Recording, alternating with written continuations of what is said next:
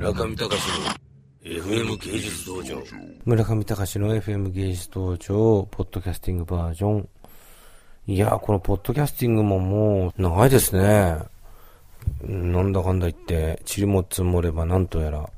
皆さんも毎日聞いてくださってると、なんか村上自身とこう、暮らしてるような、というかまあ、笑っていいともじゃないですけど、まあでもこの、ポッドキャスティングまだいいですよ。私好きな時に録音してますから。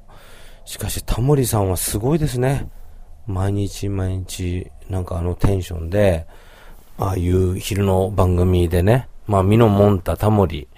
これやっぱりもうテレビ、メディアの申し子と言いますか、はっきり言って、もう、超人ですよ。スーパーマン。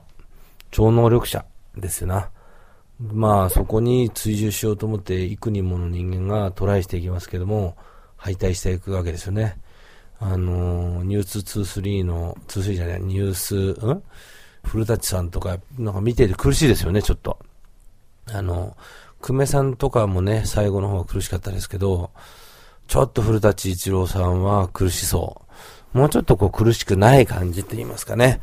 なんかこう、社会責任なんかない感じで、ペラペラってやればいいんでしょうけど、なかなかニュース番組ってそうはいかないんでしょうね。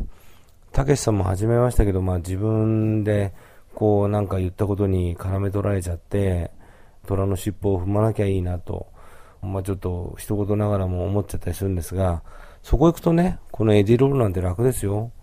もう私今こうやって自分のお部屋でですね、木張りの床にパンツ一丁でゴロンと横になって、左手にこのエディロールを抱えてですね、右手で頭を支えて、片肘立てて、録音してるぐらいですから。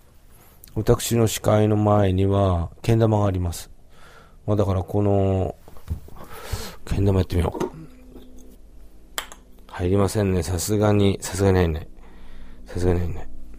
入りました。けん玉という昔僕すごいうまかったんですよ。これ、玉の方を持って、本体をサクってやるなんてことはもう、百発百中だったんですけどね、今どうだろう。できない、できなそうだな、これ。よいしょ。あ、惜しい。意外と健在だな、これ。惜しいですよ、これ。さあ、どうだ？あ、これダメだ。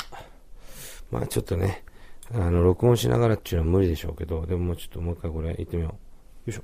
ほら百発百中。百発百中ですよ。ねだからなんだっていうね、感じなんですけども。中見隆の FM 芸術道場。